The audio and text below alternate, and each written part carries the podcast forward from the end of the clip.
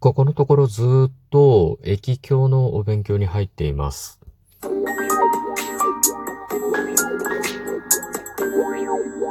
ご機嫌いかがでしょうか？いつもリアクションやお便りなど応援ありがとうございます。218回目の配信です。今日も50研究所から海運メンタルアドバイザーの占い師名がお送りいたします。この番組は熊本の裏表のある占い師の私こと明恵がお客様と鑑定以外での接点を持ちたいと考え、普段気になったことや思ったこと、ためになりそうなこと、皆さんのちょっとした疑問への回答などを占い師の視点で独断と偏見を交えあれこれとつぶやいています。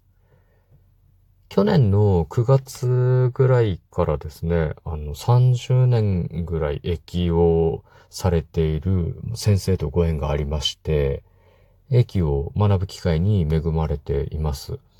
もともと、その鑑定士として現場に出ているということでですね、まあその、読み解きとか、リーディング、勝意を使って連想を深めていったりとか、相談内容に置き換えて、まあ、いろんなことをこう考えていったり、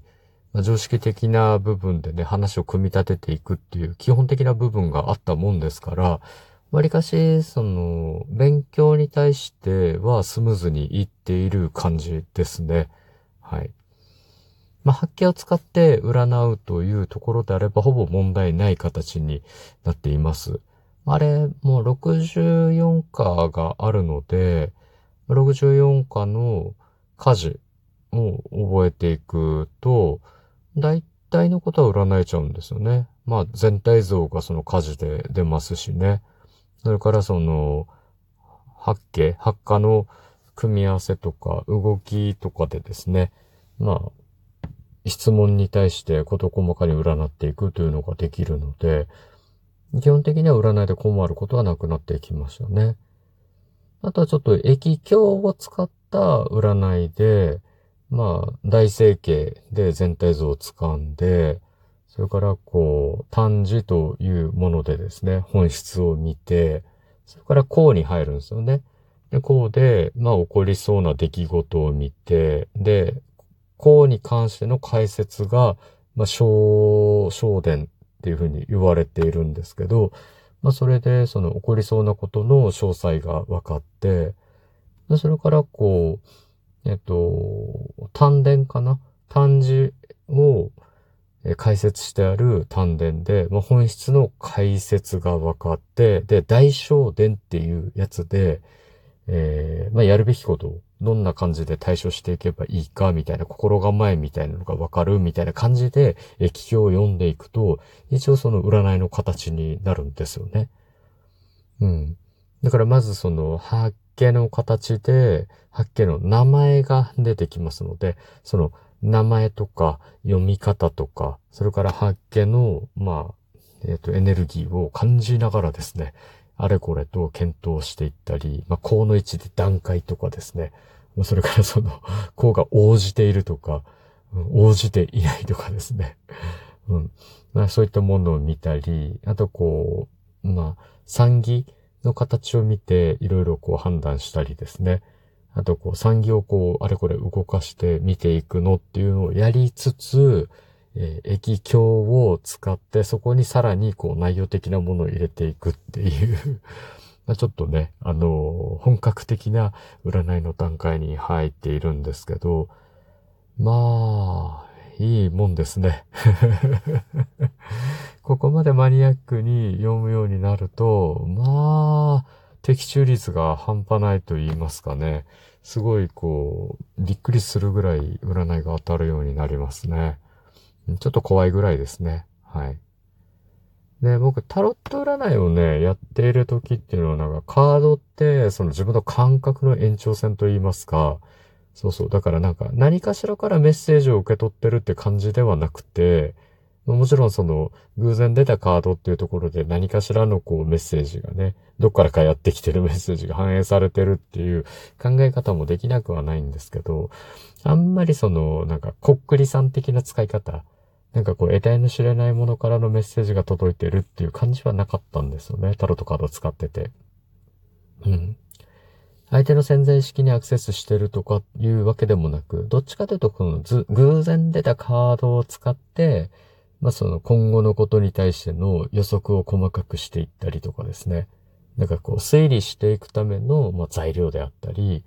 あとこう、まあ自分を振り返るということであれば、自分の心を見つけていく、まあ一つのきっかけとか、情報としてカードを読むみたいな感じだったので、その自分の感覚の延長線上に、まあ、カードのメッセージがある感じがしたので、まあ、天からメッセージが届くという感じはほぼなかったんですけど、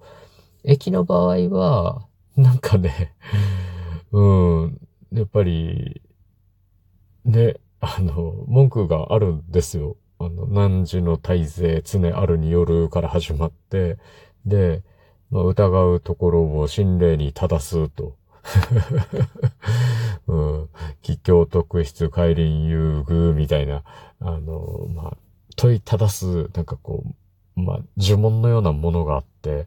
それでメッセージがこう入ってきて、で、税畜と呼ばれる棒とかね、サイコロとかになん。かそれが反映されてる感じがあるので、これはちょっと怖いなぁなん。て思いながらですね、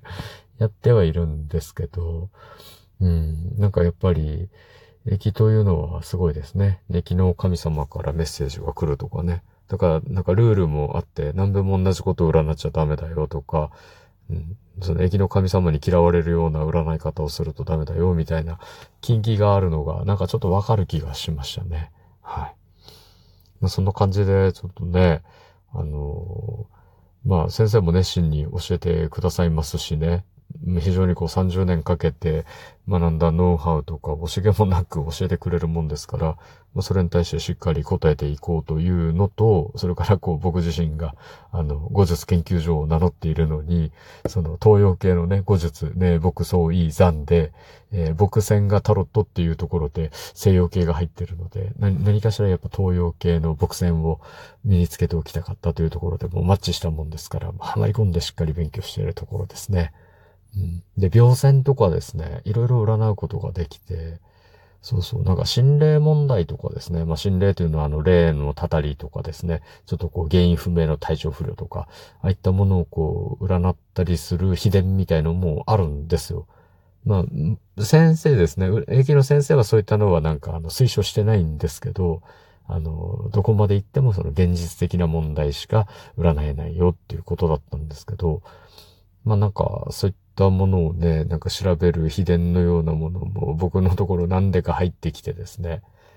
別ルートで入ってきて、まあそういったのを使いこなしながらですね、本当かよと思いながら やってるんですけど、まあ、お坊さんなのでね、まあそこで、こう、霊障とかっていう原因があったとしても、その解決法は山のように持っているので、まあ分かったら片っ端からやっていけばいいんですよね。うん。まあ、水人さんがたたったっていうのだったら、水人区をやってですね、沈めていけばいいですし、まあ、その亡くなった方のたたりとかってなったら、坊さんがやることは供養なので、しっかり供養しながらですね、成仏を祈って沈めていくというのをやるしかないので、まあ、いいんですけど、なんか、こう、やっぱり何かしらこう参考になったりとか、ハッとさせられるような鑑定結果とかになったりとかすると、それをきっかけにね、なんかこう、嫌な気持ちになるんじゃなくて、まあ、そこに取り掛かりながら、いい状況を作っていくっていう流れに入っていけば、無事にね、そういうわけわかんない問題から卒業できたりもしますので、まあ、僕にしてみたらなんか割と使い勝手のいい、あのー、戦術になりつつありますね。うん。まあ、ただ使いどころがね、難しいので、もう僕は占いで済むことは占いで解決したい人なので、あまりそういう難しい奥義とか秘伝の類でやりたくはないんですけど、まあ、そういったこともちょっとね、勉強する機会に恵まれているということを報告しておこうかなと 思います。まあ報告しなくてもいいんですけどね。はい。